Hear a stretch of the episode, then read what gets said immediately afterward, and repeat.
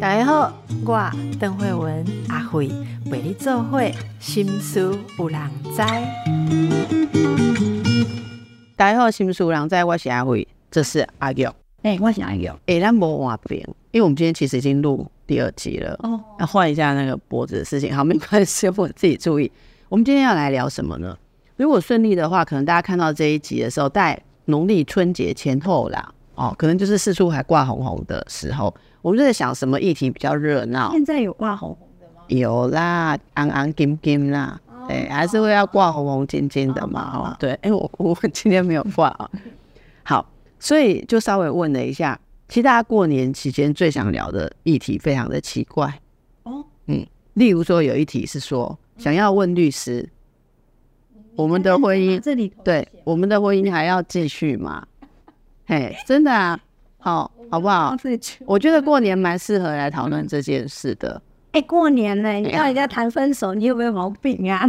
时代在改变，过年你要不要更好的开始，除旧布新？哦，对对对，龙年所以我们其实来念一下东西哦，这也很有趣，这是我们阿嘎找到的哈、以夫妻关系与婚姻生活研究闻名于世的学者有一个叫 John Gottman，好，约翰高特曼。大家如果对这领域有兴趣，就会听过他的名字啊、这个高特曼博士，他发现一个情况：夫妻吵架时，如果出现两件事，好的夫妻，九成四年后就会离婚。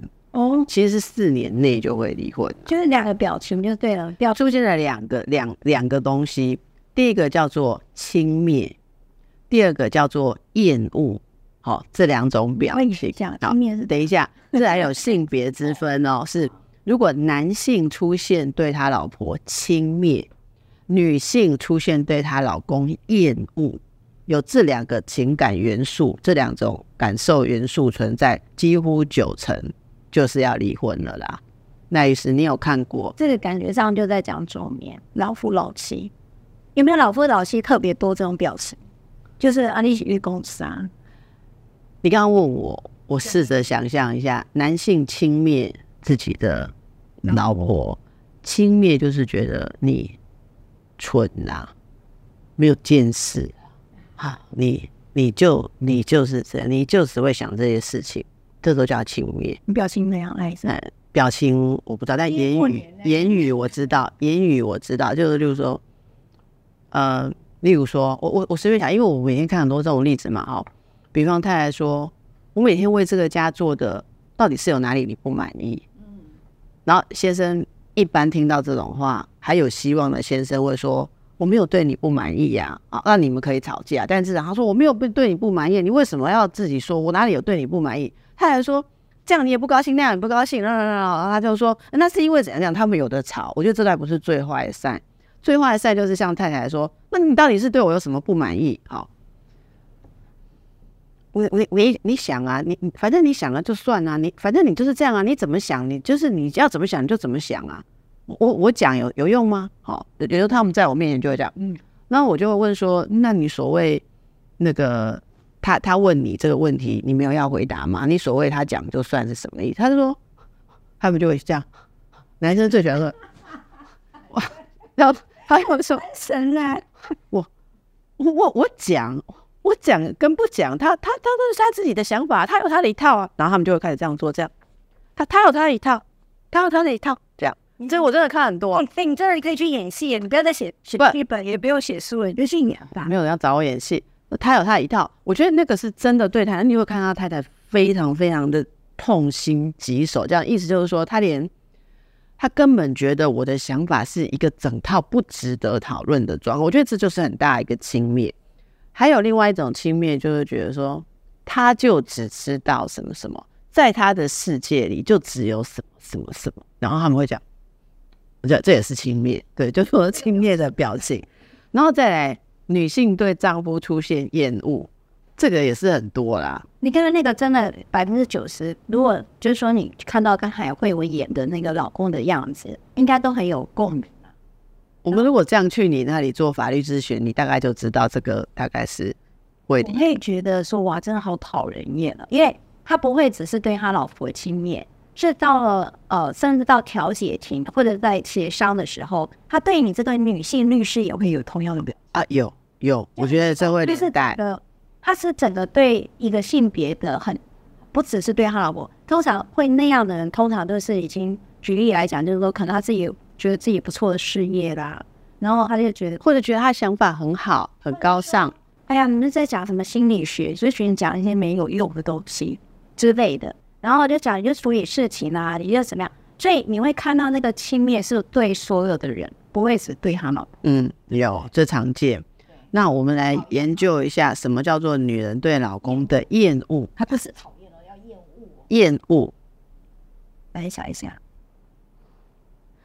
我觉得女一个男人如果老公如果让女人到了厌恶的程度，第一个就是说，那个厌恶，女人厌恶跟轻蔑有有点不一样。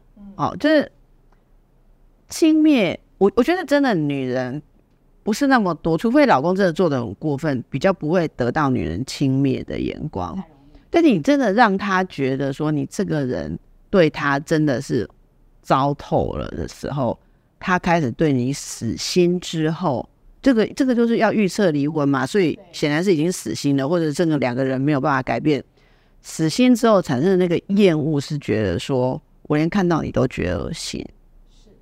所以我如果要想看过的例子的叙述跟状态，可能会像是说，那个老公靠近一点，或者是说，呃，经过或者想要参与他的什么事情的时候，女人那种讨厌到恶心的那种感觉。其实我真的很比较很少看到女性会把那个厌恶放在表情，因为我觉得女性经常有一个先天性的礼貌，对人的关系，他都会表现出一个有礼貌的表情，所以他最多就是没有表情。所以到有厌恶这件事的表情，我真的你的厌恶之情哈，就是心里有厌恶，我觉得很常见呐。因为尤其吵到要离婚，就觉得这个男人就是渣男，然后就觉得她老公就是呃，就是就知道他已经在外面干了什么糊涂事的人。那她不希望他靠近，但她很难在表情上会秀给他看，因为他不太对友善，对对对不对？所以才会说出现这个大概就是没希望了，没希望。百分之九十对，年内就会离婚。所以律师要多注意这个征兆，好，你就知道这个是一定要走向离婚官司。我们可以去街上走一走，然后看到这种，你就可以给他名片。好，年那律师没空，就是年轻的律师可以参考一下哈。好，所以这个就大家可能会呃会想到说，哎，在考虑要不要离婚。其实赖律师的课程当中也有谈到，你在思考自己要不要离婚的时候，你想哪些事情。对，还有你开始在呃考虑离婚的时候，是协议离婚呢，还是判决离婚呢？哦，这些其实大家都可以在我们的节目里面找到之前讨论。但是我们今天要讨论一件事情是，刚才一讲这个，呃，这个你就特别提到说，让你想到中年，对不对？好，我觉得中年人，现在的中年人，我们指四五十岁左右的人嘛，差不多。对吧？对，六十岁应该可以。有有一次 没有，不是六十，我也是被人家纠正哦。等于是你四十的时候说四十是中年，五十的时候说五十是中年，你现在又说六十是中年啊，因为一百二十岁才是那个不，他就叫我们接受我们是老年，迈向老年。好，总而言之，四五十岁是中年哦，我们现在还在中年的尾巴这样子。中年的时候看婚姻，其实会有一些特别的地方。你知道我是这样的，为什么我其实，在前面我就请说，哎，会我们来聊一下中年，就因为首离离婚这件事情，在台湾跟日本都是个趋势。对，也就是中年哈，因为我们刚才在讲四年百分之九十会离婚，这个本来就是符合我们的行政院的那个统计标准里面，也就是五年内离婚的，就是百占占比就是百分之三十几，也就是所有离婚人口数里面，五年内离婚的本来就是最大分。你说结婚之后五年内啦，离婚对。对离婚的哈，就是结婚婚龄五年内的。那婚龄十年以上的，就是我们可能就讲来到中年了，它是逐年的增加，它本来就大概百分之五，那现在破到去二零二二年就破到百分之六，所以你会看到那个首领离婚，就是结婚三十年以上的啊，那个就更往上飙，中间本来就在往上飙，到了三十年婚龄三十年，婚龄三十年的老夫老妻大概有五十岁吧，五十多岁吧，差不多。好，那大概你看就是往上飙，就是到百分之六了。所以我说，为什么到中年，我我的我的发现呢？哈，会有人帮我看一下，有个婚姻倦怠感。对，那个倦怠感跟你职场倦怠感其实差不多，所以你会产生厌恶感。好，所以我不不会有厌恶的表情，但是会觉得很倦怠，好像怎么样就是这个样。那我的人生一定要走到下半场，那我还要在大部分的时间去面对这个每天对我好像很轻蔑的人吗？或者是对我指指点点，好像在外面当了长官，在家里也以为自己是大爷一样。这个时候，在这个婚姻当中，我的位置是什么？就是我记得有一次，我这几天哈很认真看慧文跟王浩伟老师跟徐雅老师的呃三年前的心灵工坊，嗯的那个在谈论呃男性的中性自信发展跟女性的原型，然后慧文讲更多的是呃女性主义，哇，这个真的很挑战，然后那在这种情形下，就是提到好像在提到说他有四个，因为我们。慧文是荣格分析师嘛，而且是真的在台湾真的很拔尖的哦。就是去提到，呃，有四个原型，一个是母亲，好，爱人。那你知道到中年，我爱人跟母亲就是我的经历嘛，对不对？好，那我到中年的时候，右右边有个叫做女战士啊，就是亚马逊的那种女战士的内容。所以就是你看，慧文也是同样的个人设哦，好，就是在事业上也有她的发展。然后你看她讲母亲也很多的暖度。那她老公就好像 很多的包容度，就很多功课的感觉啦哈。那左边就是祭司，祭司我觉得谈的就是一个可能是一个心理引导者，就是对社会的贡献。那我觉得慧文这边的色墨也特别浓透。好，祭司、女战士、母亲，只有爱人那边好像稍微弱一点点，那上面都很多光环。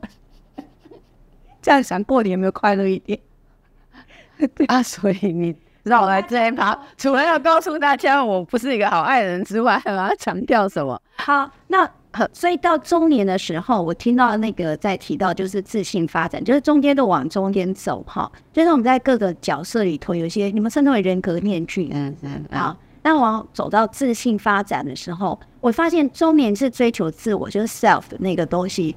特别的强烈，因为我就是走在这个阶段，尤其到更年期的时候，哇，那种感觉好强烈哦！原来以前就觉得青春期来了第一场，觉得可以怀孕的那个那一刻，走到更年期的时候，突然觉得我好像遇到了一个危机，就就觉得没有，应该讲说是一个很大的暗示，人生的暗示。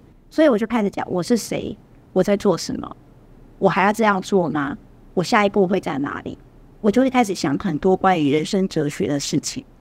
更年期，我是不知道你说好强烈的感觉是什么，就是很热嘛，很热嘛，很烦嘛，觉得全世界都亏待我们嘛。然后，然后不是，然后我觉得有一个很深刻的体会，不管你觉得有什么奇怪的事情，去问医生，医生都说不奇怪，因为你更年期了，好像更年期就是疑难杂症的所有的原因啊。哎，但是很谢谢赖律师刚刚讲这，你你可以入会了。我想我们学会非常欢迎那个，对对对，很有支持。我我其实觉得你刚刚讲的那个事情，跟我们今天讲的那个婚姻的主题，或者大家到中年的时候的困惑，哈，是你有一堂叫自我觉察课，对，那个是一个很好的一一个一个解释点，哈。其实刚刚你你引用那个东西，其实大家如果想说，哎，你干嘛讲学理很复杂？我其实可以用很。白话的方式举例子给大家听了哦，就是女人一生，其实在寻找自我，特别是我们这一代以上的年纪，在我们这一代以上的女人，不太有什么机会去发展真正的自我，因为呃，我们在我们这个成长阶段，就我们这个年代的人，社会角色赋予一个女人，好，你要扮演什么角色？那个框架非常非常的沉重，嗯，而且僵硬，好，所以你在少女时代，你就是应该像一个什么样的少女？那个模板很僵硬，然后呢，再来你应该就要结婚，要成立家庭。我我非常印象非常深刻，我三十几岁的时候想说，我好像来应该来结个婚，然后三十几岁结婚，三十一岁。你几岁结婚？我二十八岁，二十七岁，差不多。我们那个时候有工作的女性，差不多落在三十前后，因为三十之后就拉警报。天啊，那时候为什么说三十拉警报？真的很奇怪。你现在突然要空吐？对，我那个，但是我们那时候真的就拉警报。所以我印象非常深刻。我在三十岁的时候就开始觉得说我应该要结婚了。对，我就去找那时候是我男朋友，现在是我老公的那一位人。哦，对，我就跟他说：“你求婚了吗？”嘿呀，我就说：“我觉得我跟你讲，我说。”我跟你讲哦，那句话我真的是说，我觉得我好像应该结婚了。我不是说我觉得我们应该结婚了，我是说我觉得我是不是应该结婚了。他说好像是。我说那你呢？你觉得要结婚吗？嗯，我跟你讲哦，我们家那位老爷说可以呀。我说可以呀，然后他就说也可以呀。哦，可以啊，跟也可以啊，然后我们就去结婚呢。哇，好，当然有交往了哈。但是我那时候交往几年？三四年，四年哦，这得得出社会了两年左右了。没有啊，我们是出社会才才快走到，这里在大学没有，没有没有没有没有没有，你不要这样讲啦，就是我大学男朋友会难过。哦，好，讲讲顺，我讲到哪里去？等下被观众说认真讲，含金量好。好，然后我我要跟大家讲的是，我们回味一下我们那个年代，我们会觉得说，我已经我已经。呃，出社会了嘛？对，我学历基本我要念到学历已经念完了，然后我出社会了，我有稳定的工作了。我作为一个女人，我下一个要教的功课就是结婚嘛。我们那时候是这样想啊，有，所以我就觉得说啊，有，就是个乖乖牌。都会稳啊，功课每一阶段都做好。是志愿者，连结婚也，你买搞球，你买喜安那把。你二十八岁，你在跟我讲什么？好像你很厉害一样。你俩三十八岁、四十八岁再来跟他讲哦，你还不是二十八岁乖乖去结婚？所以大家就到那个时候觉得说，身边如果有一个看起来合理正常的人，那我们就是要迈向结婚嘛。哎，那时候很多人如果跟一个男朋友交往很久，哎，家长就会说。你叫你男朋友来蒙姐哈，是有认真被往那个婚姻去不？如果没有的话，就就不要再交往下去了，对吧？那个时候就是这样想法，对。所以到底这个会如何影响到后续的发展呢？我们让大家听一下广告再回来。所以我说，其实呃，女性在一生当中那个感受，我要符合什么角色？那个那个期待是很明确的，就空气中会有一种声音跟你说你要这样，你要那样，那个东西是很强烈的。对，整个文化暗示性很高了，是很强。所以我说，呃，荣格心理学家提出的你刚刚讲的那个四个面向那个主轴，其实母亲跟爱人都是属于很情感性的，是的，你要付出，然后你是用很多的情感层面，但是女性心中也有另外的部分，例如说。当你遇到困难的时候，没有人可以依赖照顾你的时候，你不能装可爱就解决问题的时候，你是不是也要战斗？对呀，好，然后甚至你要为你所爱的人而战，你要为你的理想而战，所以那个是一个完全不同于你只要感性的部分，你要拿出你的一些力量，或者你要经历很多的考验，很多的自觉。好，但是在祭司的这个部分，其实它有很多你必须要能够超越你本来一些东西，你可能要有。呃呃，看到某一些更直觉的东西，啊，更上层的东西，或者更更突破性的东西，在这里面可能也包括了自我的牺牲跟转换，也就是你要有脱离。所以，他在这个不断的巡回当中，我们会进入一个角色，因为他可能是一个有很清楚的感性的付出，可是你又会遇到自己的困难，然后你可能又到下一个阶段，然后又到醒了又重新再来，一直这样巡回当中，我们也不断的成长。可是刚才你讲的就是说，可是所谓的中年是什么？是开始你会觉得说，难道我只是这些分割的角色不断在轮转？对呀，会觉得，譬如说你举例来讲，就好像我母亲角色，你看空巢期，我们就用很俗套的东西去套。好，那爱人这件事情，你会觉得老公好像也很难再爱下去了。就是 举例啦哈啊老你想要爱你小孩，你小孩也自己有各自家庭了嘛？小小孩哦，我那天听一个小孩跟哦跟他妈说，妈你爱我最好的方式就是不要一直说你爱我。哦，对呀，我也同意了，我同意这件事。然后呢，女战士可能到这个时候职场上，她也呃，如果说讲中年的话，似乎也到一个高阶，也到了一个瓶颈了。所以某个地方，好多的女人在。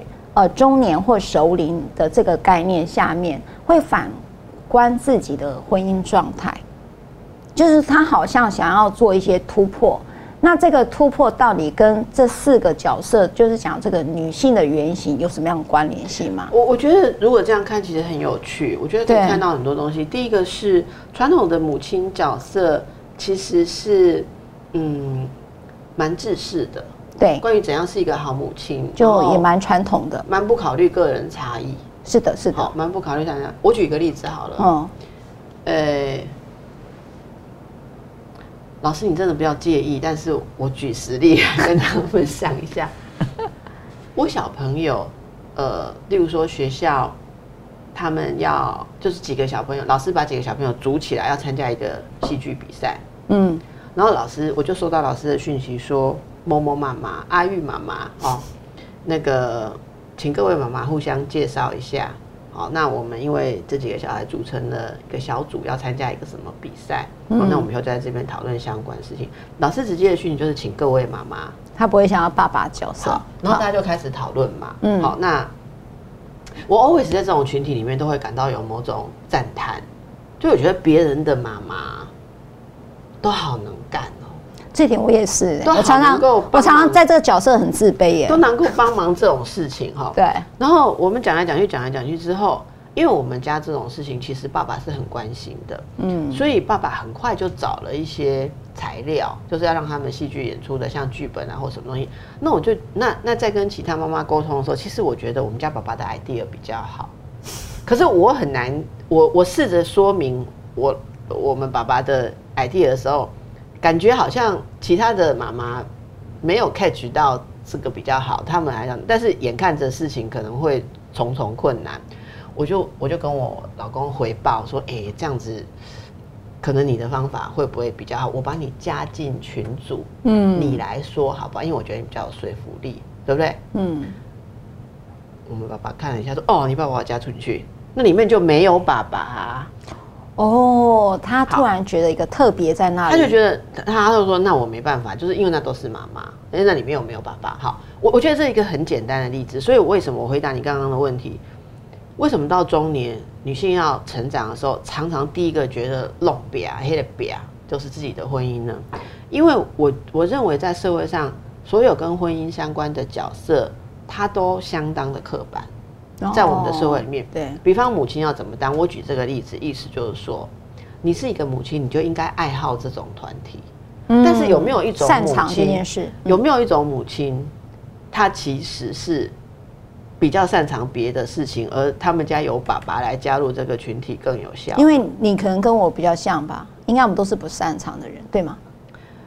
我是很不擅长我我想讲，除了不擅长，因为不擅长其实对很多听众朋友而言都有这种可能。我来假设一个状况，先不管擅不擅长，你可不可以不热衷这件事？OK，这就是一个问题。哦哇，基本上人家假设妈妈都比爸爸热衷参加这种讨论嘛，嗯好，那我们我啊，至少我会觉得说，我就会被赋予一个概念是，我根本没空去想我有没有兴趣，我就觉得我必须表现出这样，不然我就会被人家认为是一个怪怪的妈妈，会觉得你是一个不负责任的母亲。不够好的母亲，对，是真的，是真的。所以呢，就像我还没生孩子之前，就决定了我一定要喂母奶。嗯然后大家都说厉害啦，我在生刚够奶吗？我就说不，那我买农村奶来。后来还真的真的可以喂母奶，然后就觉得很安心。哦哦，后来就智商到一些我的学妹们说什么，对面哭哭啼啼说，哦，我我生之前就决定要喂母奶，我东西都买了，结果一滴奶也没有，这样他就挫折。我说有什么好挫折？会呀，真的很挫对，折你，小因为孩也养大啊。我没有哎，没有喂母奶是一个真的让我觉得好羡慕的事哦。那你看，所以嘛，我就说对？对，你看我们现在聊起来，我们随便聊就有两三件母亲她是多么强烈的一个渴望所以你被母亲这个角色吸进去的时候，我们为什么说她是一个原型角色？因为你被这个角色吸进去，因为她太强烈了，你很难辨识我有什么跟她不一样的地方，就是很像是光那么的强烈，你进到那里面的时候，你根本看不清楚自己的样子，你只有看到说那个光笼罩你身上的时候，你必须整体散发着母亲的光辉。如果你没有的时候，所以在那里面很容易自我消融在原型里面。我们的说法是这样。哦，我懂了。自我消融在原型。邓老师。然后另外一个你也能理解的，当爱人的时候也是如此，因为女性的感性，女性在爱情里面是被期待要带给另外这个，如不管是男性或你的伴侣，你要给他很多，甚至有人说是爱人是生命的泉源呐、从你的爱当中得到生的意义耶。哦，嗯所以所以在爱对方，就是你用了他者你要扮，演因为你上次的演讲是用他者，就是 not me，我忘记你怎么用语了哈。对，反正就是真的有看呢、我真的很认真看啊呐、就就是说，我们那时候试图在解释的就是说，所以在像爱人这个角色里面，你也是非常容易被这个角色吸纳进去。好，那当然你在当战士或是祭司的时候，也有很高的呃职责跟目标嘛。但在这些地方绕的时候，你都非常的尽力，可是最终你会开始往中间看到一个状态。如果你有往内看，你就会发现说，除了这些强烈的强光下的该做的事的时候，我那内在悠悠阴暗之处，有什么是我自己真的是像我？也许我不那么像个母亲，我那我我那么呃不像一个那么典型的爱人，我是什么？这个东西你能不能找出？用自己的创造力把它找出自己的形象来？但是女性在这一点常常遇到的困难是，当你开始摸索出这个自我的形象，你不是那些典型的时候，是会受到很大的打压的。嗯，就是你可以，你可以是女人，但如果你不要像我们认识的女人，你就不是人。嗯，长期来讲，呃，女性主义在对抗的就是这样子的，嗯的事情嘛。嗯所以这个东西放回你刚刚说的婚姻当中，我说说看你，换你帮我听听看，就是说，所以当我们要突破这一切的时候。你第一个会回到，当然就是你身边那个人，因为大概所有的女性都会为了身边那个人，非常习惯，就是把自己弄成一个去服帖的形状，所以开始要嗯拉回自己的形状的时候，第一个就是跟另外一个人的中间的密合度，密合度是冲撞，一个是你你突然间你你以前这边都这样，你突然要这样就冲撞了嘛，然后或者是你你只是想要不那么样靠在那边，你缩回来，你站直，你只要站一个女人只要站直，就会感觉到她跟其他的人中间出现了距离，因为我们常常是靠我就是扭曲自己去感觉贴合的。对我如果用用白话解释就是这些。你你知道为什么我一直要引诱慧文讲这些内容哈？因为这个就是当我在看这个熟龄离婚的这种比例变高，那我们的气质下面写一个接不住跟该放手，其实真正的议题还是回到自己耶，就是不是当然那个呃婚姻这件事情的捆绑，整个社会集体意识是另外一件事，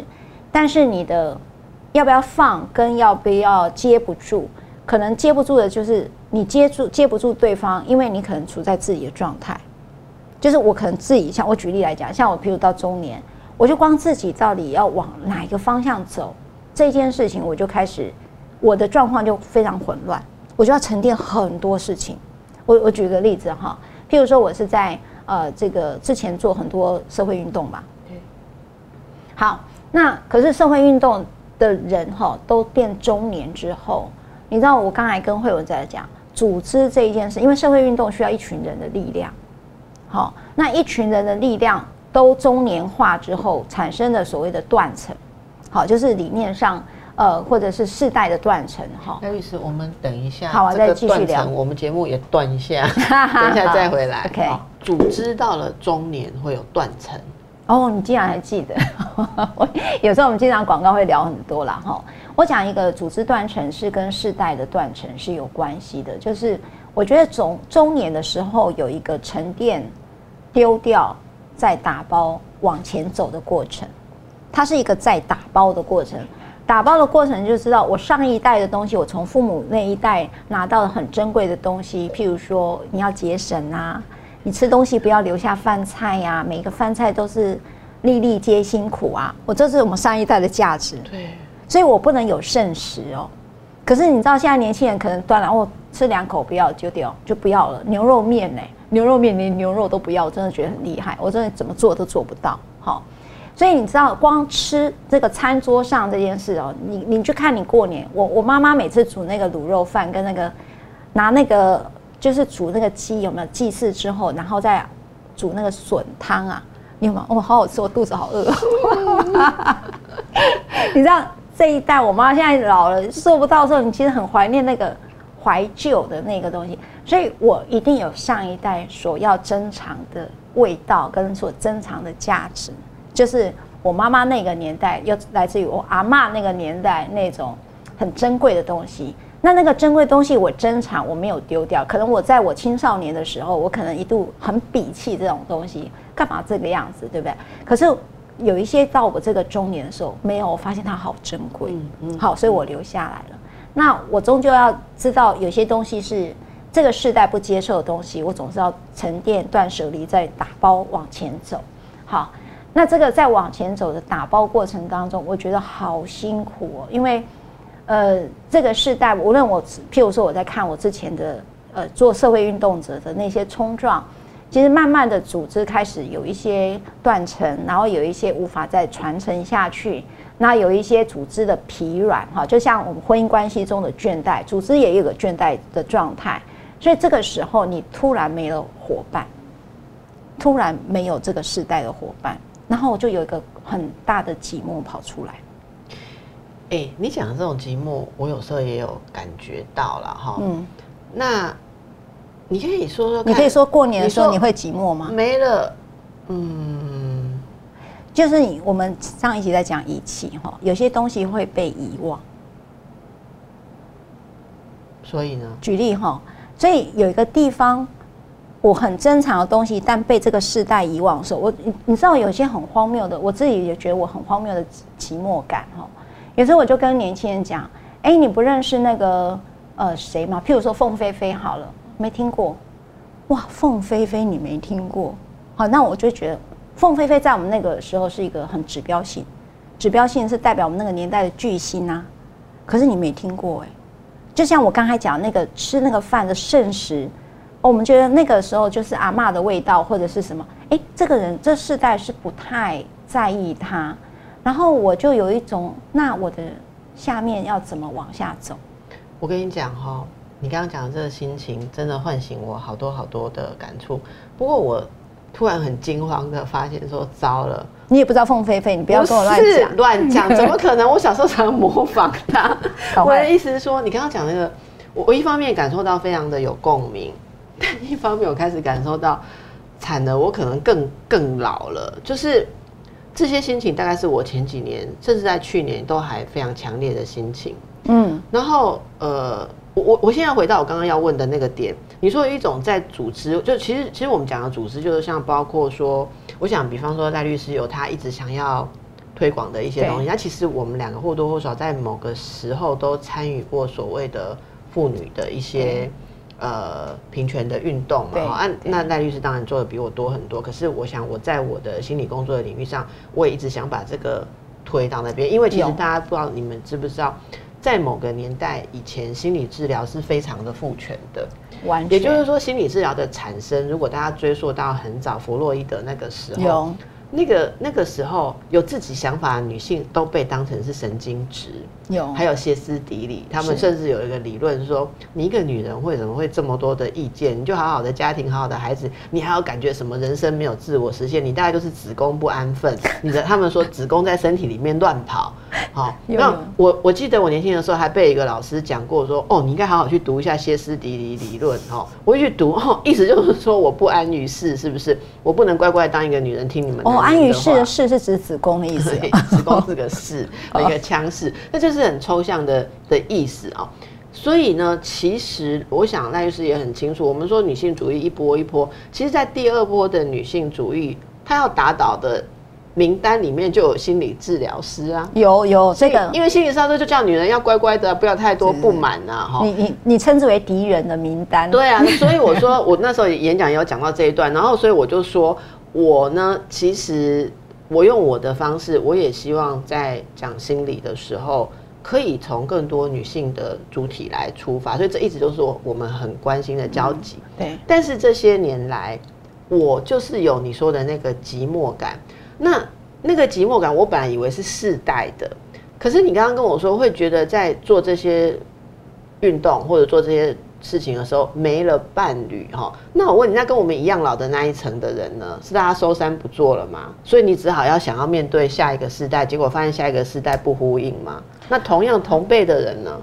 同辈的人，我有一个发现哈，我没有要直指任何人哈，也就是说，世代的性别议题其实它有在滚动着，好，它在滚动。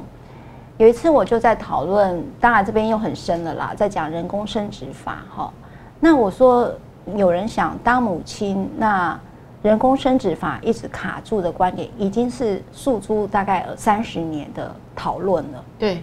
已经三十年，从我们年轻讲到老了。对，讲到老。你讲没错，我二十岁开始听这个议题。对，我现在五十几了。对啊，所以就我一直无法理解，所以因此我就去问这个伙伴，你到底为什么会认为，呃，这个是？他说那个叫做子宫，女人被物化。好，代孕是女人被物化。好，你你可以理解这一句吗？可以，可以嘛？哈，那。实际上，哈，我为什么把慧文一直讲？慧文在三年前在心灵工坊的那个，因为他在他的领域里面一直在讲性别，我觉得那个很厉害。因为我觉得能够再把它抽丝剥茧出来讨论一个心理学，在讨论一个社会结构性。因为我每次对心理师都有一个，就是他们很个别化，就是这个人在我面前是怎样怎样，但是他可以拉到一个结构性的观点。你坦白讲，有拉到结构性观点，就是说。性别本身就是一个结构性观点，对，它并不是这么个人化，对对，好，那他就慧文就把它摆出一群女人，最后一群女人穿着短裙，然后想要去整形，然后你看到的是什么？对，好啊，所以神功生死法你也别讲哎，三十年前啊，哎，我跟你讲，更年期要注意思考的发散哦，我们要注意一下，哎，真的啊，因为我们听众可能还没有更年期，我跟你讲哈，就是说。呃，人工生殖法针对于代理孕母这件事，以及它第一个，台湾的少子化是因为人工生殖法绑住了受数夫妻这一件事情，也就是人工生殖法我仅适用于异性婚，这是第一个。对。第二个只适用于婚姻关系，也就是我社会单身，也就是我我是因为社会性的不孕，也就是我选择单身嘛，好，或者我是同志，我是属于社会性的不孕这一件事情。我却没有办法透过人工生殖法来做，呃，找代理孕母，尤其是呃男性同志，或者是可能我可能子宫是有问题，需要找代孕。举例啦，哈，像我属于这种非婚姻关系中的人，那我要结，我一我要生小孩，我一定要找到一个男人才可以。我说我从女人角度来讲，我一定要找到一个可以跟我结婚的人，我才可以生小孩。那这件事情其实一直是很困难的，就是说。我为什么没有一个可以这样做决定？那因此人工生殖法在这里头一直在讨论这个议题。我当然不知道法案现在推到什么程度。好，那我就问那个同这个伙伴，我说你会什么？他认为叫物化。我说为什么你会觉得这叫做物化？哦，我懂你那种寂寞感。对，为什么那叫物化？然后又有一次呢，我们在讨论一个政策的时候，他就说：“哎，我们在做那个预算的一个呃编列的时候。”然后呢？那时候有个编列预算，就是哦，有我们有设体育场哈，就是打篮球。然后当然我们这这个伙伴就说，为什么你要做运动场那种搏斗型的，譬如说那种比较激烈型的？他说我们都是做瑜伽。我就说哦好，你就理解，你也就是说每个人生命经验不太一样。不不，那就是其实你说这是温和了，好，每个人生命经验不一样，这是温和了。我跟你讲。对这件事，我比你悲观。好，就是我说，我去年曾经走到一个程度，我我觉得，我甚至私下跟我朋友说，女性主义死了吗？哇，你好大胆哦！对，然后呢，我说，社会上每天发生这么多性别平等倒退的事情，是真的，各式各样的言语，什么叫谁回家去？不要出来选，回家去生小孩。有这种对自己同党的人讲这样的话，然后不对不同的人党说，女人过三十就没有用了，不能生了。人家是出来选举的耶。好，像这个事就不久就不久前才发生。我看到这个事情的时候，我为什么跟我的伙伴，就是当初做这些的伙伴，我说女性运动死了吗？呃呃，各位在听节目，我知道我们节目有一半以上是男性听众哦。其实我讲说，呃。女性运动死了吗？并不是只有关心女性。它不只是对，因为因为女性主义是一个针对说任何一个性别被当作弱势都不是一个常态现象，是风水轮流转，或者说在这种两极对立的状况下，其实男人也不好过。男人为什么大家婚姻不幸福呢？因为你你跟太太之间两个人很极化，两个人会有。诶，结婚嘛，哦，而不是一个完全平等有爱的状况下，你一定会有问题。所以，其实我们在讲两性平权，从来不是，请你不要转台，不是只有讲女性的权益而是指大家怎样可以幸福快乐，对不对？我先强调这一点。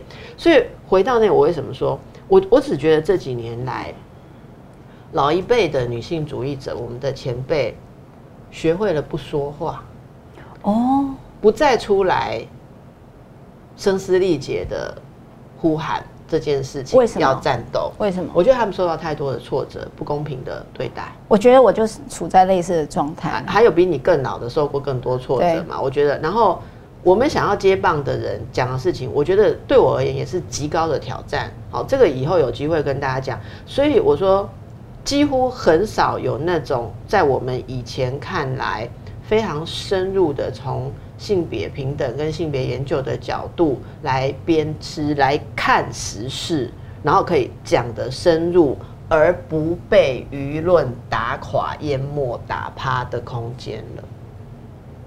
这就是一个性别友善。如如果赖律师，我们两个今天粉砖只有一百个追踪者，我们都可以写很深入的，像这个哦，我我说的选举的这个事件，我们都可以写的鞭辟入里。但很不幸的是，因为我们粉砖都有几十万人的追踪，嗯，我们如果贴一篇这样的东西上去的话，我们会被围剿。我第二天日子不知道怎么过，因为那个引来的敌意跟就是要攻击这些事情的声音，我觉得那是让很多可以看这个事情看得很深的人学会不要讲话。哦，那这这会有很大的问题，所以你的寂寞感就是这个寂寞感。我同意你可是你今天讲出这个寂寞感，我觉得很棒，一定有很多人有这种寂寞感。